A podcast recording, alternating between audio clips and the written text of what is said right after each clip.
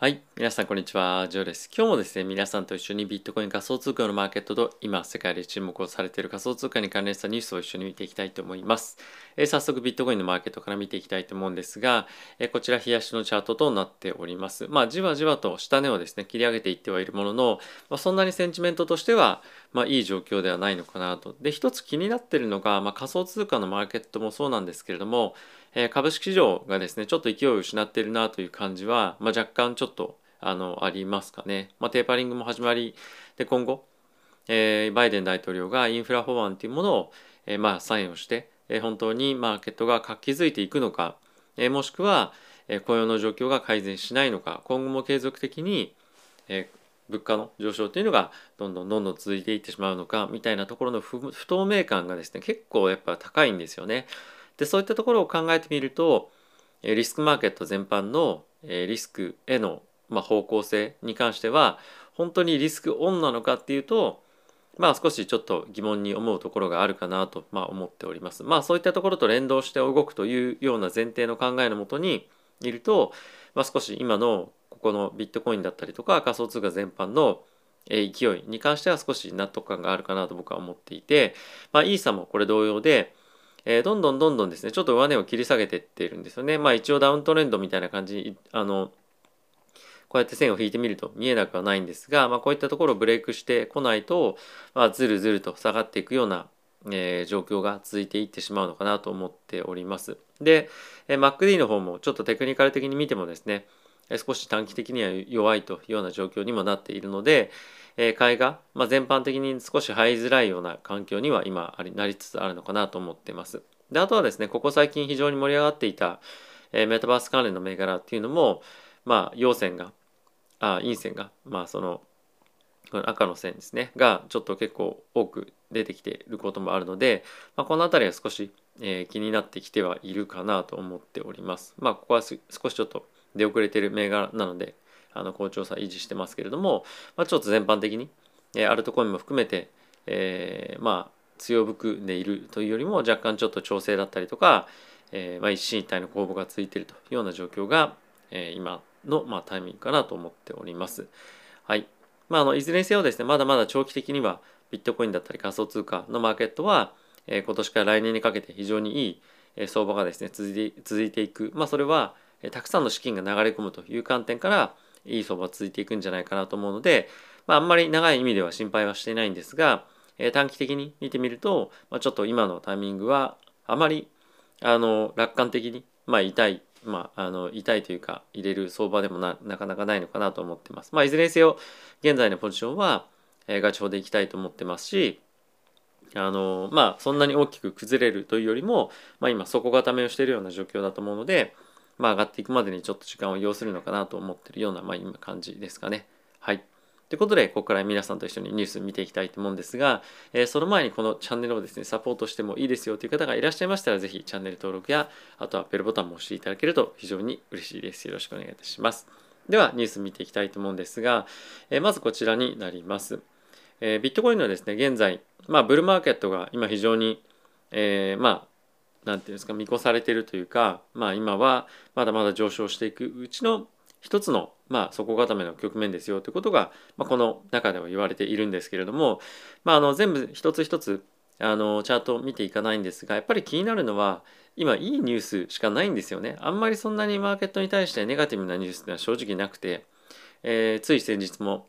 タップルートのアップグレードなんかがあったりとかして、まあ、いいニュースがどんどんどんどん続いている一方にもかかわらずビットコインの価格が伸びていかないっていうのはまあ、一つ気になるポイントだったりはするかなと思っています。まあ、この辺りはやっぱりさっき言ったみたいに株式市場の連動性だったりとか、まあ、あとは何気にそのテスラの株が伸びづらくなったっていうのが結構市場全体に大きくインパクトあったりするのかなと個人的には思っています。やっぱりえテスラだったりとか、まあ、そのイーロン・マスクの関係のニュースっていうのは株式市場全体にとって結構なインパクトやっぱりあるんだなっていうのは常々やっぱ感じるんですよね。でテスラがやっぱり市場の中のインジケーターみたいのが、まあ、役割を果たしてるっていう部分も一定程度はあるのかなと思ってるので、えー、この辺りのイーロン・マスクの株の売却っていうのが、まあ、終わらない限りはものすごく株式市場マーケットとしてえー、ガツンと伸びていくっていうのも、まあ、ないだろうなと思っていますし、まあ、そういったことがあのなければなかなか仮想通貨全般のモメンタムっていうのも戻ってきづらいのかなと思うので、まあ、もう少しこのような低迷期停滞期っていうのが続いていくんではないかなと思っています。ただしまあその前提として、まあ、今は大きいブルーマーケットの中の、まあ、ちょっと小休止ですよっていうのが、まあ、今の前提なのかなと思っています。はい、えー、次見ていきたいと思いますが、まあ、今イーサのチャートパターンに関しても、まあ、今ですねこのブルーマーケットのあの走りを少しポーズに、ま、見えますねと。まあ、あのテクニカルのチャート全部は見ていかないんですけれども、まあ、例えばこのパターンだとしたら大きく上げて調整大きく上げて調整っていうところが今来るんじゃないかみたいに言われていて、まあ、今非常にマーケットとしてはちょっとやっぱりあの警戒感が出てきてるだったりとかやっぱり少し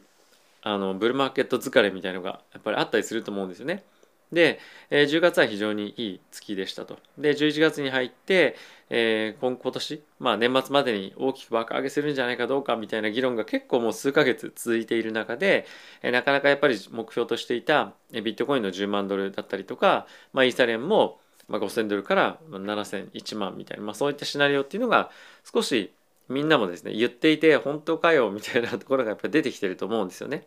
なんでまあそのあたりの市場の迷いっていうのが、今の、まあ、今このタイミングで、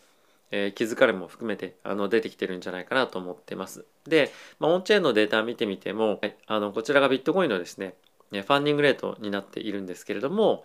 え、ちょっとやっぱり弱含んできている。でかつこれ取引所別なんですがマイナスにいっているところの取引所も出てきたりなんかして、えー、一旦の勢いはかなり失われているような状況かと思います。ファンディングレートがこのレベルまであの落ちてきてるっていうのはこの過去1ヶ月で見ても約1ヶ月前の10月の、ま、中旬ぐらいだったので、まあ、久しぶりの状況だと思います。まあ、ここで大きく崩れるというよりも基本的には底固めをして上がっていくもしくはまあ横横っていうのがしばらく続くみたいな状況なんではないかなと思うのでもう心配は基本的にはしてないんですけどもあのあんまり楽観的にいてマーケットが上がっていかないからあのちょっとまあポジション外したくなるとかっていうのもあるかと思うんですが、まあ、そういったことよりも、まあ、こういった悪いタイミングでいかに長期的なポジションの部分をですね積み立てていけるかっていうところの方が、まあ、結構重要じゃないかなと僕個人としては思っております。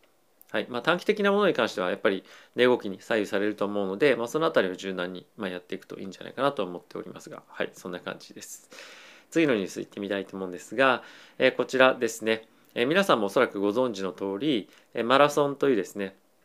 マラソンデジタルという会社で、えマイニングの会社で、えーと、ニューヨークに上場していて MARA というティッカーの会社なんですけれども、えこちらもですねマイクロストラテジーと同様に、債券を発行して、さらにビットコインを買い込むぞというところに加えて、自分たちのビジネスマイニングのビジネスの、機器をもろもろと、購入するということが発表されていました。なのでまあ借金をしてまでビットコインを買うというような、まあ、これニュースの内容なんですけれども、まあ、本当にそんなにビットコインまあ、買う必要があるのかどうかっていうのはちょっと正直会社によってもいろいろと考え方があるんですけれどもまだまだやっぱりあの企業というか、まあ、いわゆるインスティテューショナルインベスターなのか、まあ、あとは、え、コーポレートというふうに言われている、まあ、企業のあのトップの人たちもまだまだやっぱりビットコインに対してはえ、ポジティブな状況っていうのが続いているというような感じですかね。やっぱりおそらくあのこれ僕が思うになんですけども本当に毎年毎年ここからどんどんどんどん資金が流入継続していくと思うんですよね。なのでやはりそこに向けたあの準備っていうのも、まあ、こういった方々してるんじゃないかなとあの思っています。まあこれっていうのはそのビットコイン持ってたり仮想通貨に強気な人の、えー、ポジショントークなんじゃないかっていうふうに言われることも多いんですけれども、まあ、それも一つえー、当然のごとくあると思います。まあ、その一方で、えー、本当にやっぱり仮想通貨のマーケットっていうのは、まあ、周り見渡してもそうなんですけれども投資している人そんなにいないですよね。なので、まあ、このままされるんじゃないかって見方もまあ一つあるかと思います。その一方で本当に大きな金融機関がこのビジネスをまあチャンスだと捉えて入ってきてるんですよね。でこれがまあ本当に短期で数ヶ月値動きが悪かったからとか暴落したからみたいな感じで引いていくとはまあ僕思えないんですよね。なんでまあこれはおそらくもうトレンドとして止められないものになるだろう。でかつこれがもっともっと大きな資金をさらに呼び込むでこれが来年になるんじゃないかなと思ってるので僕は引き続き、まあ、ある程度強気なビューで目線でいきたいと思っておりますはいえ、次なんですけれども、え、こちらはですね、ちょっと拡大しますね。え、どれぐらいの、えまあ、それぞれのプラットフォームで開発が行われているかというものになっていますと。で、一番はですね、この、もちろんイーサリアム、この紫というかピンクの線なんですけれども、まあ、今一つ、このイーサリアムのやはり脅威になっているのが、まあ、ソラーナなんですけれども、こちらの開発がどんどんどんどんあのイーサリアムに追いついてきているというふうに、まあ、これ見えているものなんですけどもちょっとここ最近ソラーナの、えー、値動きっていうのはそんなに良くないんですが、まあ、この辺りを見てみると、まあ、非常に驚異的に感じるだろうみたいな、まあ、あの感じのあのものになってます。なので、まあ、これはもちろん、えー、ソラーナの勢いっていうのは、まあ、開発面であの感じる一方で値動きの悪さっていうのは、まあ、そんなに大きなニュースだったりとか、まあ、あまり NFT が盛り上がってるみたいな話っていうのが出てきてないっていうのが一つの理由かなと思うので、まあ、ソラーナに関しては、まあ、材料が不足しているっていうことでの値動きかなと思うので、まあ、今後こういったところでたくさんどんどんどんどん開発が進んでいるということで、えー、まあ長期的に、まあ、中長期的にというかあの中長期的に見てもまだ可能性がある、まあ、チェーンなんではないのかなと思ってはいたりはします。はいまあ、一応僕も持ってはいるのであとは結構ソラーナ注目していらっしゃる方も多いと思うので、まあ、一応取り上げてみたんですが結構値動きやっぱり心配に思ってる方もいらっしゃると思うんですよね。はいまあ、もちろん一時期から比べるとものすごく上がってはいるんですがここ最近の大きな上昇というところからあの、まあ、考えてみると少し、まあ、物足りないような値動きしていると思うので、まあ、こういったところの開発状況も見ながら考えていくといいんじゃないかなと思っております。はい、えー、次なんですがというか、まあ、今回はこれぐらいで終わりにしましょうかね。はいえー、まあ全般的にまだまだ少しあの勢いがないというかあのちょっと心配なタイミングではある一方で、まあ、このような開発が非常に進んでいたりですとか、まあ、ビットコインの方もタップルートアップデートがあったり、まあ、来年に向けてイーサレンもマイクロフューチャーマイクロ先物だったり2.0への移行っていうのが始まったりとか、まあ、結構定期的にイベントっていうのは全般的にあるのでまあそんなにえー、仮想通貨全般として、まあ、心配をするような状況ではないのかもしれませんが仮想通貨とは離れたところの例えば株式市場だったりとか金融市場で大きな変化があるとそれに引っ張られるってこともあるのでそこはですねもう絶対ちょっと見ておいた方がいいかなと僕は思っております。すいません。さっきはちょっとお腹がグーグーなってるんですけども、えー、朝一なのでまあそんな感じですよね。はい。ということであの株式だけではなくて、まあ、すいません。仮想通貨だけではなくて株式市場も一緒にちょっと見ながら今後は見ていくことが非常に重要な局面になってくるかなと思うのでそのあたりも一緒にお伝えをしていきたいと思います。ということでまた次回の動画でお会いしましょう。さよなら。